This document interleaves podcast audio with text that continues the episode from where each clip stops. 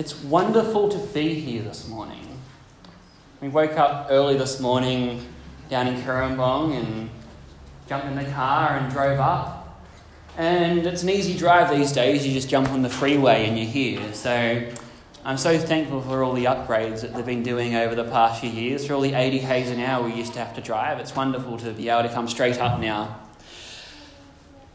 I was thinking on the way up when was the last time I was here in Taree? And I worked out it had to be when I was like 10 years old, I think. I came here once with my dad. Um, and I sort of remembered the, the way up through Taree over, over to the church. And so that had to be the last time. And it might have also been when um, my pa was the, the pastor at Forster Church, um, Wilf Pascoe, when he was a pastor there as well. So Bit of a bit of a history in the area, but I remember living in Grafton and coming driving past here every time we had to go to Cooranbong to see my great grandparents. So I'm so so thankful to be here. And when I was thinking about me as I was driving up and my history kind of going up and down the coast, I began to think about identity. And so, the question I have for you this morning as I jump into my sermon what is your identity? But more than that, what defines your identity? Think about that. What defines your identity? That is the big question that we're going to try and answer today. What is my identity? Let's just quickly pray. Dear Jesus, I just thank you for the opportunity I have to share this morning, and I pray that you will speak through me and that the words that I say are from you. In your wonderful name I pray. Amen. A name. Our names define us.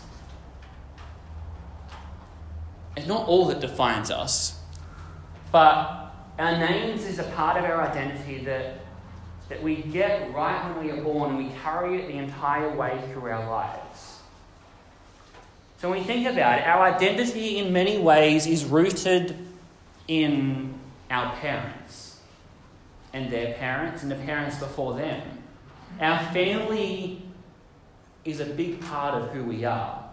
My mum and dad, when I was born, had a bit of a, a crisis over my name my dad had a really good idea for my name, and my mum said no. Uh, my dad's middle name is Brian, and my dad thought that I should be called Brian.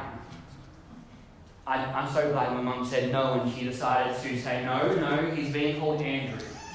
And the name Andrew comes is a Greek name. It comes from Andreas in Andrew, and it also comes from uh, the Greek word for man. And so uh, Andrew, in its root form, is man or manly man of God. If you get really, really deep into the syntax, which I like doing, but names carry meaning. More than just what it means in a dictionary, but we carve out what our name means by who we are and who, who we are under God. I can guarantee you lots of names have something to do with God. My name is a, a man of God. Other names mean warrior of God, or son of God, or daughter of God, or godly woman. Names often have something to do with God. Why? That is the big question. Why? And in our modern world, where does this God fit in? If God is so rooted in our society, where does he fit in in this modern world? There's a really good example in the Bible about where God fits in in this modern world. Open with me to a story about four mates in Daniel 1. Daniel 1.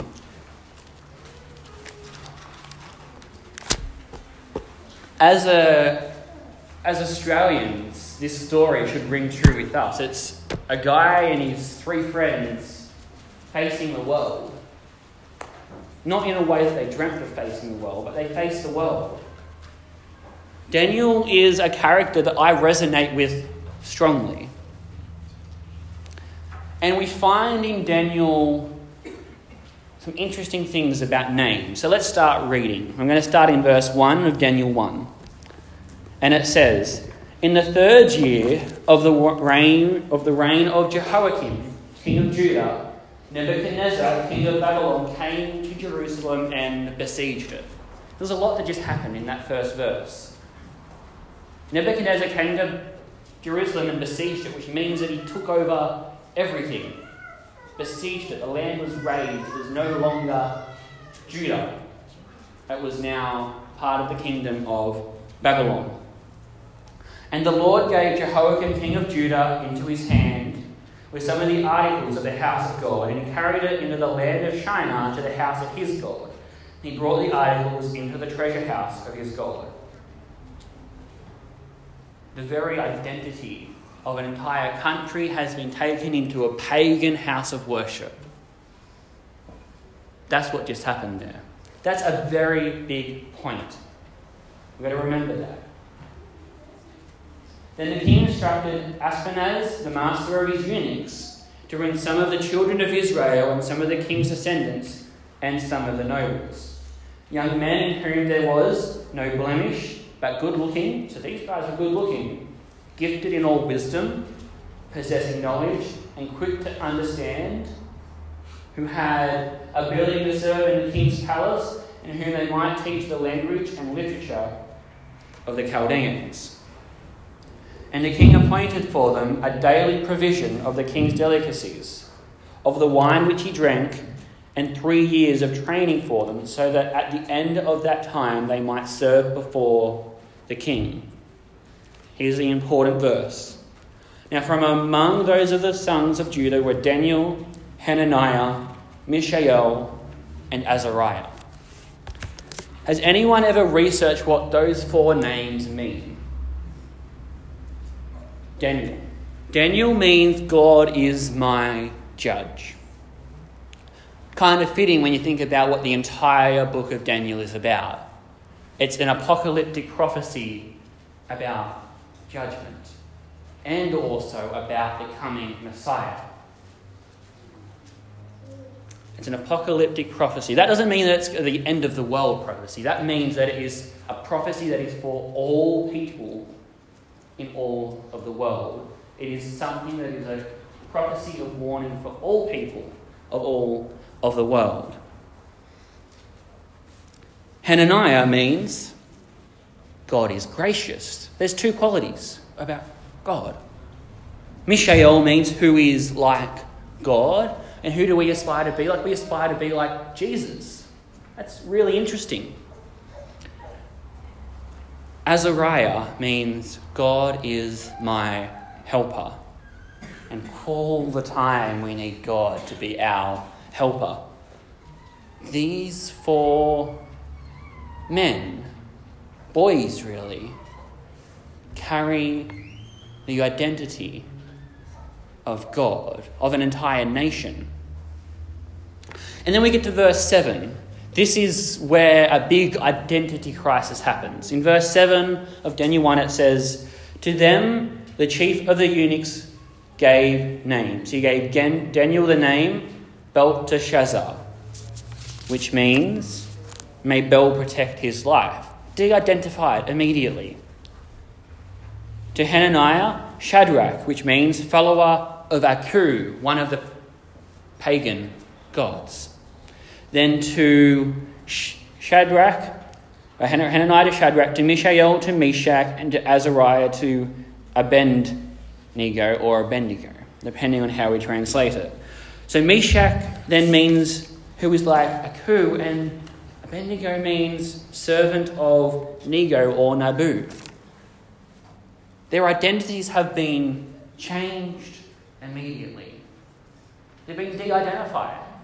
But there's an important point to remember here. Every single one of their names were changed to a name of a similar meaning, but of a pagan reference. A Babylonian name that meant something similar, but completely different.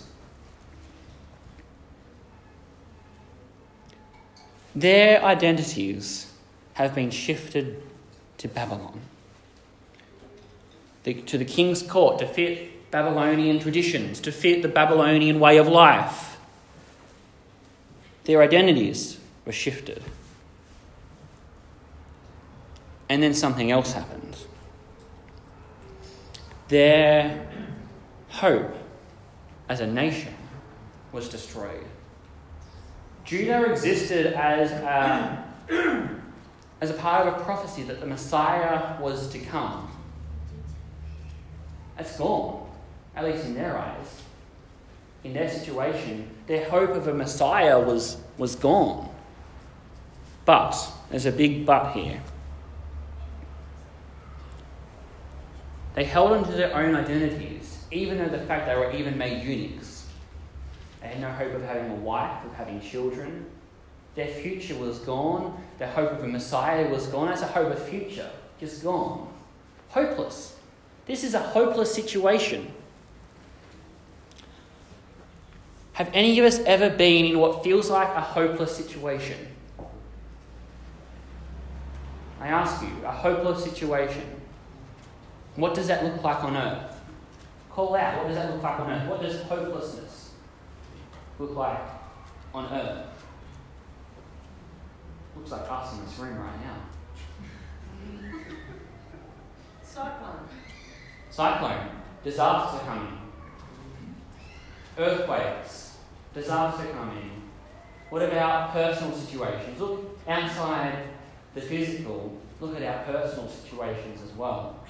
Quite often our personal situations feel hopeless. There's stress, there's things to do. Don't have all the time to do everything. How am I going to get out of the situation I am in right now? That's what Daniel, Shadrach, Meshach, and Abednego were in. They weren't just in a physical situation of hopelessness, they were even in a spiritual and mental situation of hopelessness. But Daniel, Shadrach, Meshach, and Abednego did not let go of their faith and their spiritual identity. And that's what we're going to explore a little bit more. If we flip over to Psalms 100, in Psalm 100 and verse 5, I'm just going to flick there very quickly and read it. It says, we'll start in verse 3 Know that the Lord, He is God. It is He who has made us, and not we ourselves. We are His people and the sheep of His pasture. Enter into his gates with thanksgiving and into his courts with praise. Be thankful to him and bless his name, for the Lord is good. His mercy is everlasting, and his truth endures to all generations. That's a promise that Daniel and his mates held onto. Hopelessness, but hopeful at the same time. The fact that they held on to their old identity is a really interesting thing to try and understand. They were eunuchs, which means that they had no hope of a future family. And it even fits in with a prophecy where uh, Abraham was prophesied that at some point in the future, there's a prophecy to Isaiah actually, that there'd be a stop to the generations for a while.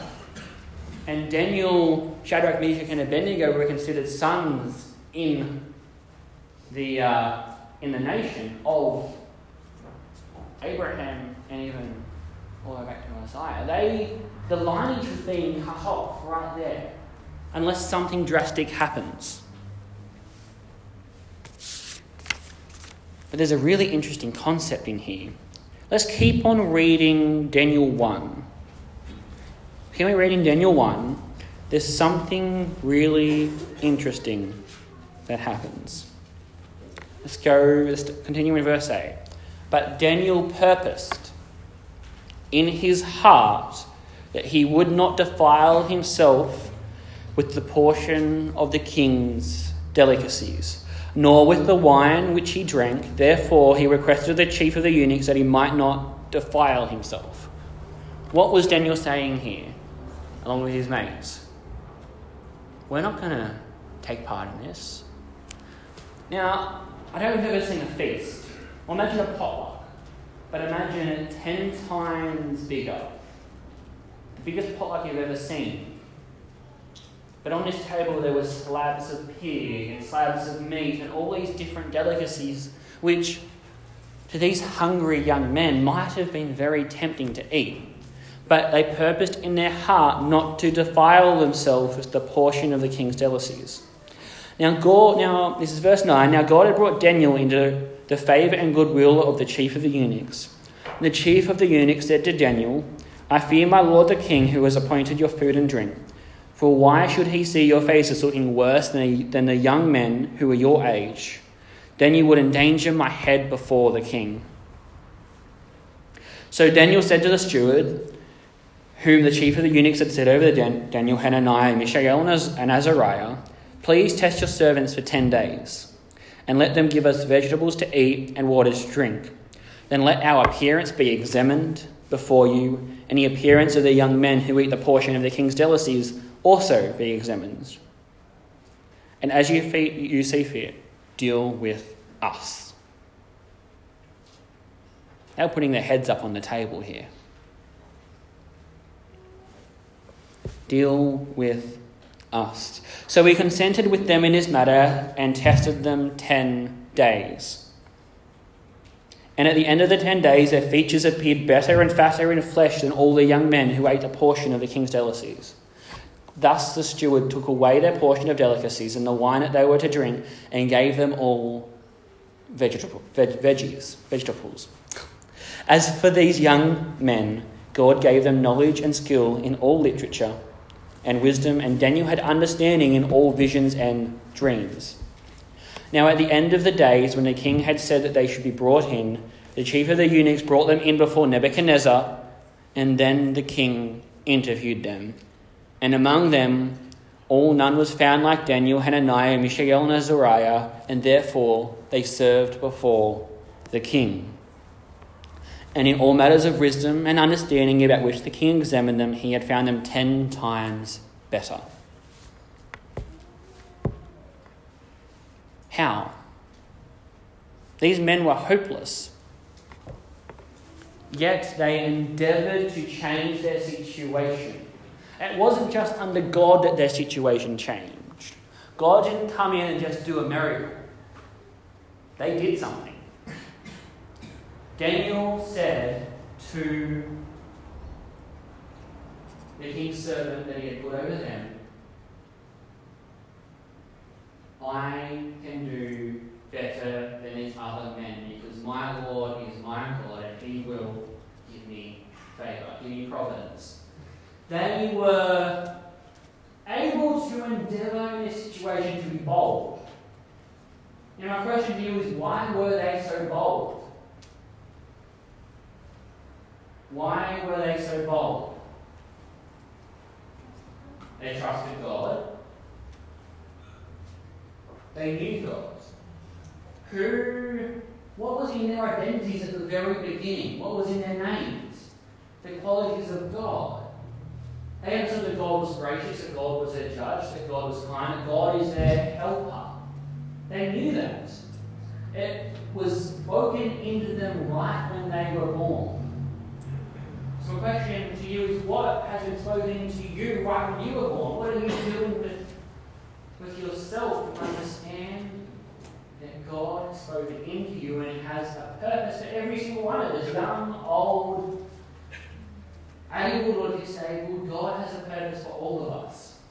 And Daniel understood this. But more than this, with these 10 days, there's something that happens. Their spiritual life is not just a mind game. There's so many of us where we're spiritual on one day of the week.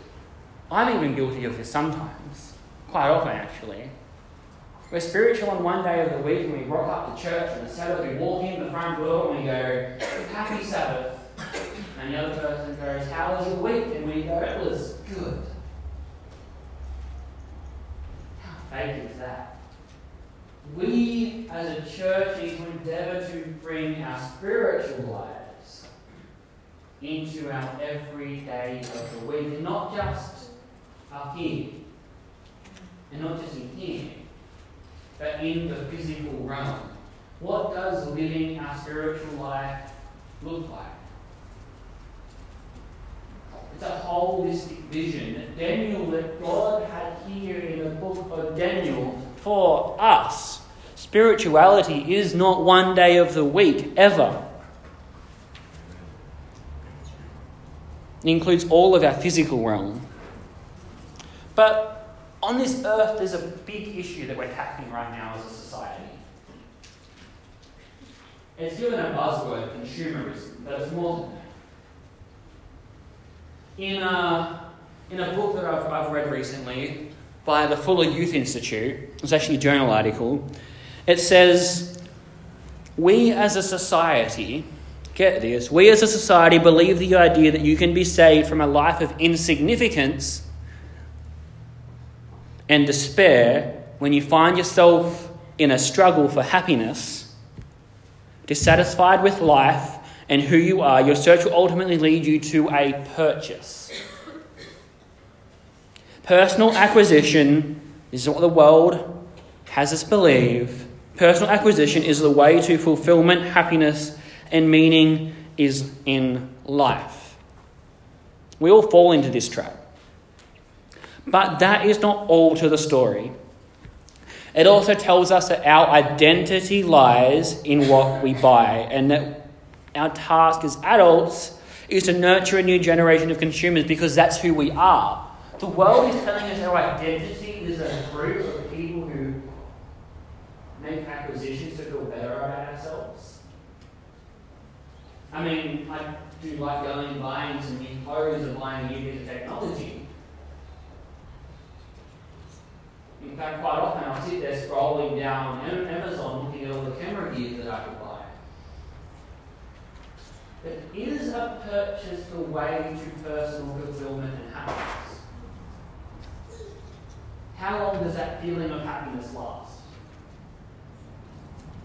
A few hours, maybe a week, if it's something that's really good, maybe a little longer until the newness factor wears off, but it isn't a permanent happiness. It isn't fulfillment.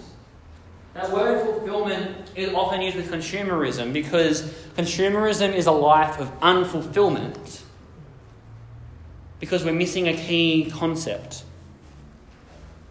a spirituality that takes over our entire life.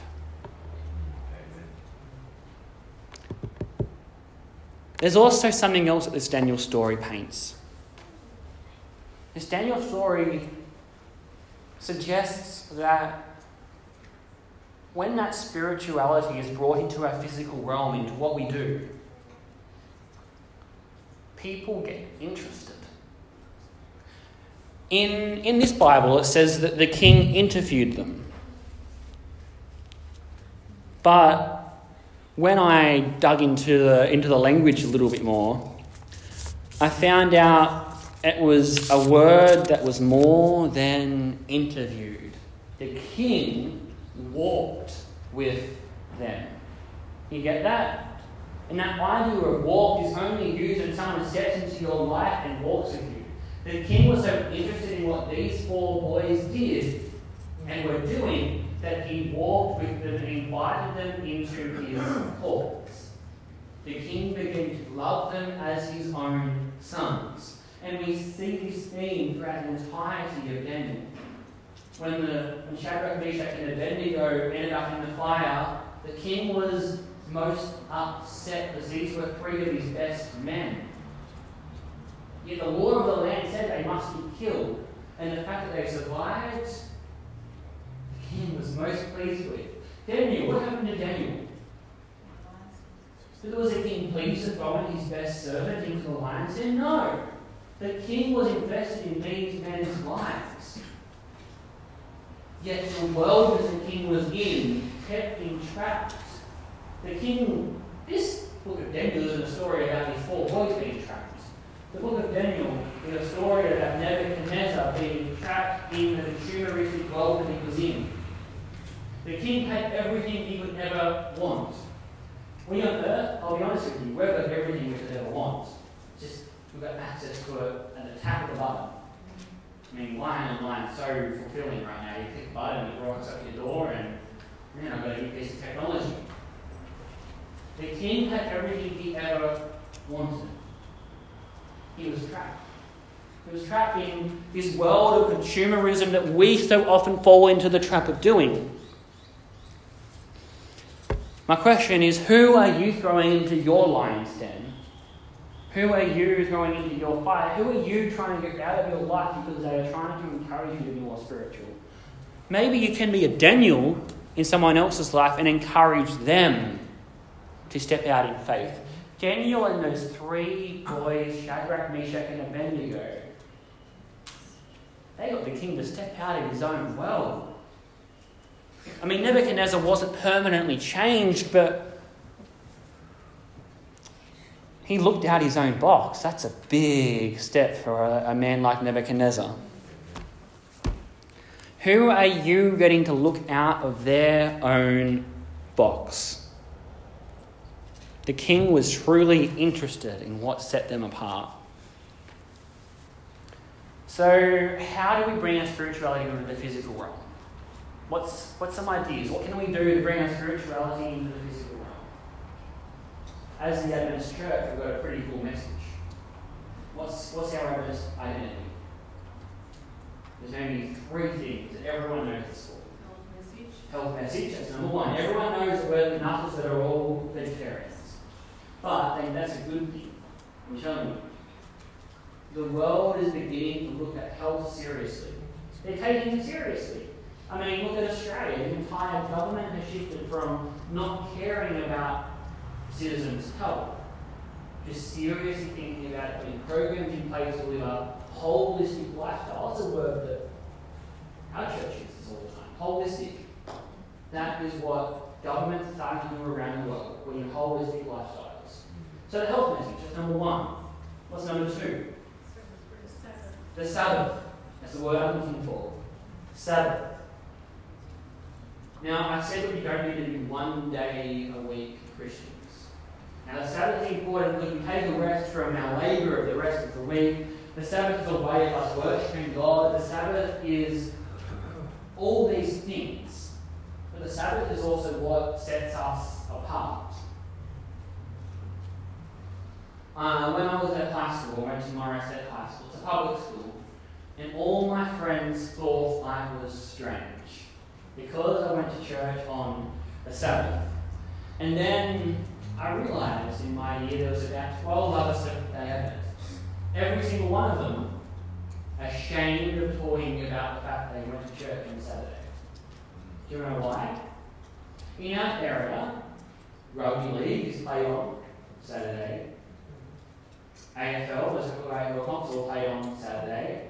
Cricket, my favourite sport, with AFL, is played on Saturday. I mean, I maybe I'm play the second day as 12th man, but that would be, uh, be very fun. Every single sport competition was on Saturday. Me and my seventh day Adventist friends in Morisset probably said no to about 20 parties because it was all on Saturday. The Sabbath was something that seemed like a negative at school. But by the time I reached year 11 and 12, it was positive. All my friends were burned out. But all of us that said that went to church on the Sabbath, we weren't. We had that day, that day's break. But it also brought Christians. People began to be interested in why we were different. Mm. Why are we different? Now, I'm not saying strange as a Seventh day church. What I'm saying is we're different. We have something special my my dad's side of the family, the Pratt side. I don't know if you guys have ever heard the, the Corliss story, um, who was an Adventist pioneer in Australia. But there's this story that that family tells about how um, how Corliss put a tract which on picket fence in Melbourne was where it was hopeless, and that brought about hope. That's the story that all my uncles and my father all taking their ministries. And even on the most hopeless day, you never know what's going to going to help out someone else. Now, that story has inspired my family, something different that they've used, to the point that Brendan has now got his wife to write a book about. And it's now being published and it's being printed and sold around the country in Adventist bookstores and in Koorong. But this story set my family apart. It was inspired me that even on the most hopeless days, there's hope. Kind of like Daniel. He was hopeless, but he had hope. And that idea of being set apart is something that we as the Adventist Church need to grab onto because I've heard people from other churches say that we have something special. My dad has a good mate, Andrew McDonough. He writes children's stories. He's a Baptist church pastor, but he writes children's stories about the lost sheep, about uh, Peter going through the. and all these different stories. And he was at Avondale recently for a seminar with my dad, and he wanted to go and see the rock where Ellen White had the vision that Avondale College would be started. This is a Baptist guy wanting to go and see this Ellen White story. I went, okay. My dad took him up to the rock. They stood in, in front of this little sandstone rock with a little bit of a plaque on it. And Andrew stopped and he went, You know what? You guys have something that no other church has. Why don't we use it? We struggle to use it. Our identity is something we are ashamed of, and we need to flip it on its head and use it. It isn't hard, but it's also very hard if that makes any sort of sense. We're scared. We're scared of doing it as a church. But the church is in need of a 360 flip and to realize that we have something special. We are set apart and we are different. Today, I want to challenge you with something. I want you to think about when you go home today a little bit of homework. It's not school, but I'm setting you home with a bit of homework. I want you to go home and I want you to think about what sets you apart. Do it with your partner, do it with your kids, do it with your friends. What sets you apart? I want you to write down a list of what sets you apart. And then next I want you to write how can you use what sets you apart to share Jesus with your circle that you touch every day in your life. How can you use what sets you apart? Maybe you've lost sight of what sets you apart. This is a really good opportunity for you to re engage your faith and your spirituality and bring it into the physical realm, bring it into what you do. In a book I've been reading recently by John Ortberg, he writes on spirituality for pastors and for churches, and I was challenged by something in this book. And he says, periodically, they, that's all of us, may try to get their spiritual lives together. Periodically, they may try to get their spiritual lives together by praying more regularly or trying to master another spiritual discipline. This, it is the religious equivalent to going on a diet or trying to keep to a budget. Has anyone here ever tried a diet? How long does it last, to be honest with you? Two weeks max? That's really pushing it. I mean, I get to a week and I'm, I'm really wanting my chocolate mousse and some chocolate ice cream. It's a, it's a real struggle. How about going on a budget? For me, I'm a fiscally minded person. I try to keep the budget. There's others that are not so fiscally minded. They just want to go and spend. It's really hard to keep to a budget. I mean, I got paid on Tuesday, and immediately I was freely tapping my card to buy some coffee, even though I've got a coffee machine. I know I shouldn't be having that, but when you're at college, sometimes that's what ends up happening. And then I was tapping my card at the shop to buy some junk food. Why was I buying junk food? I don't need to have.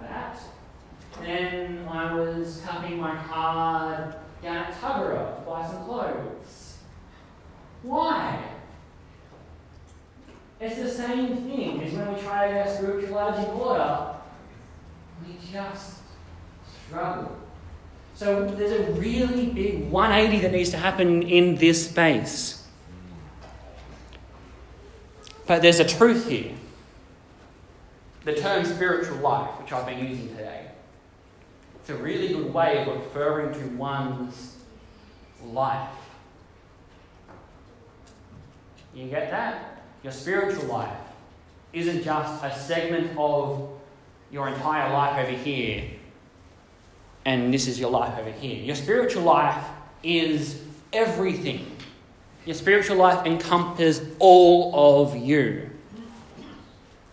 Our spiritual life is our identity. Our spiritual life is our identity. So, as I begin to wrap up, and we're going to sing hymn 86 in a minute, I challenge you what are you going to do with your one life, with your spiritual life, your all encompassing life with God? We've got to move to seven days a week Christianity. We're not one day a week. We're not just on Sabbath. We are every single day of the week, seven days a week, 24 7 followers of Jesus Christ. Daniel could do it. I mean, he struggled sometimes, but he managed to do it. The reason he got in so much trouble is because he was an every day of the week Christian.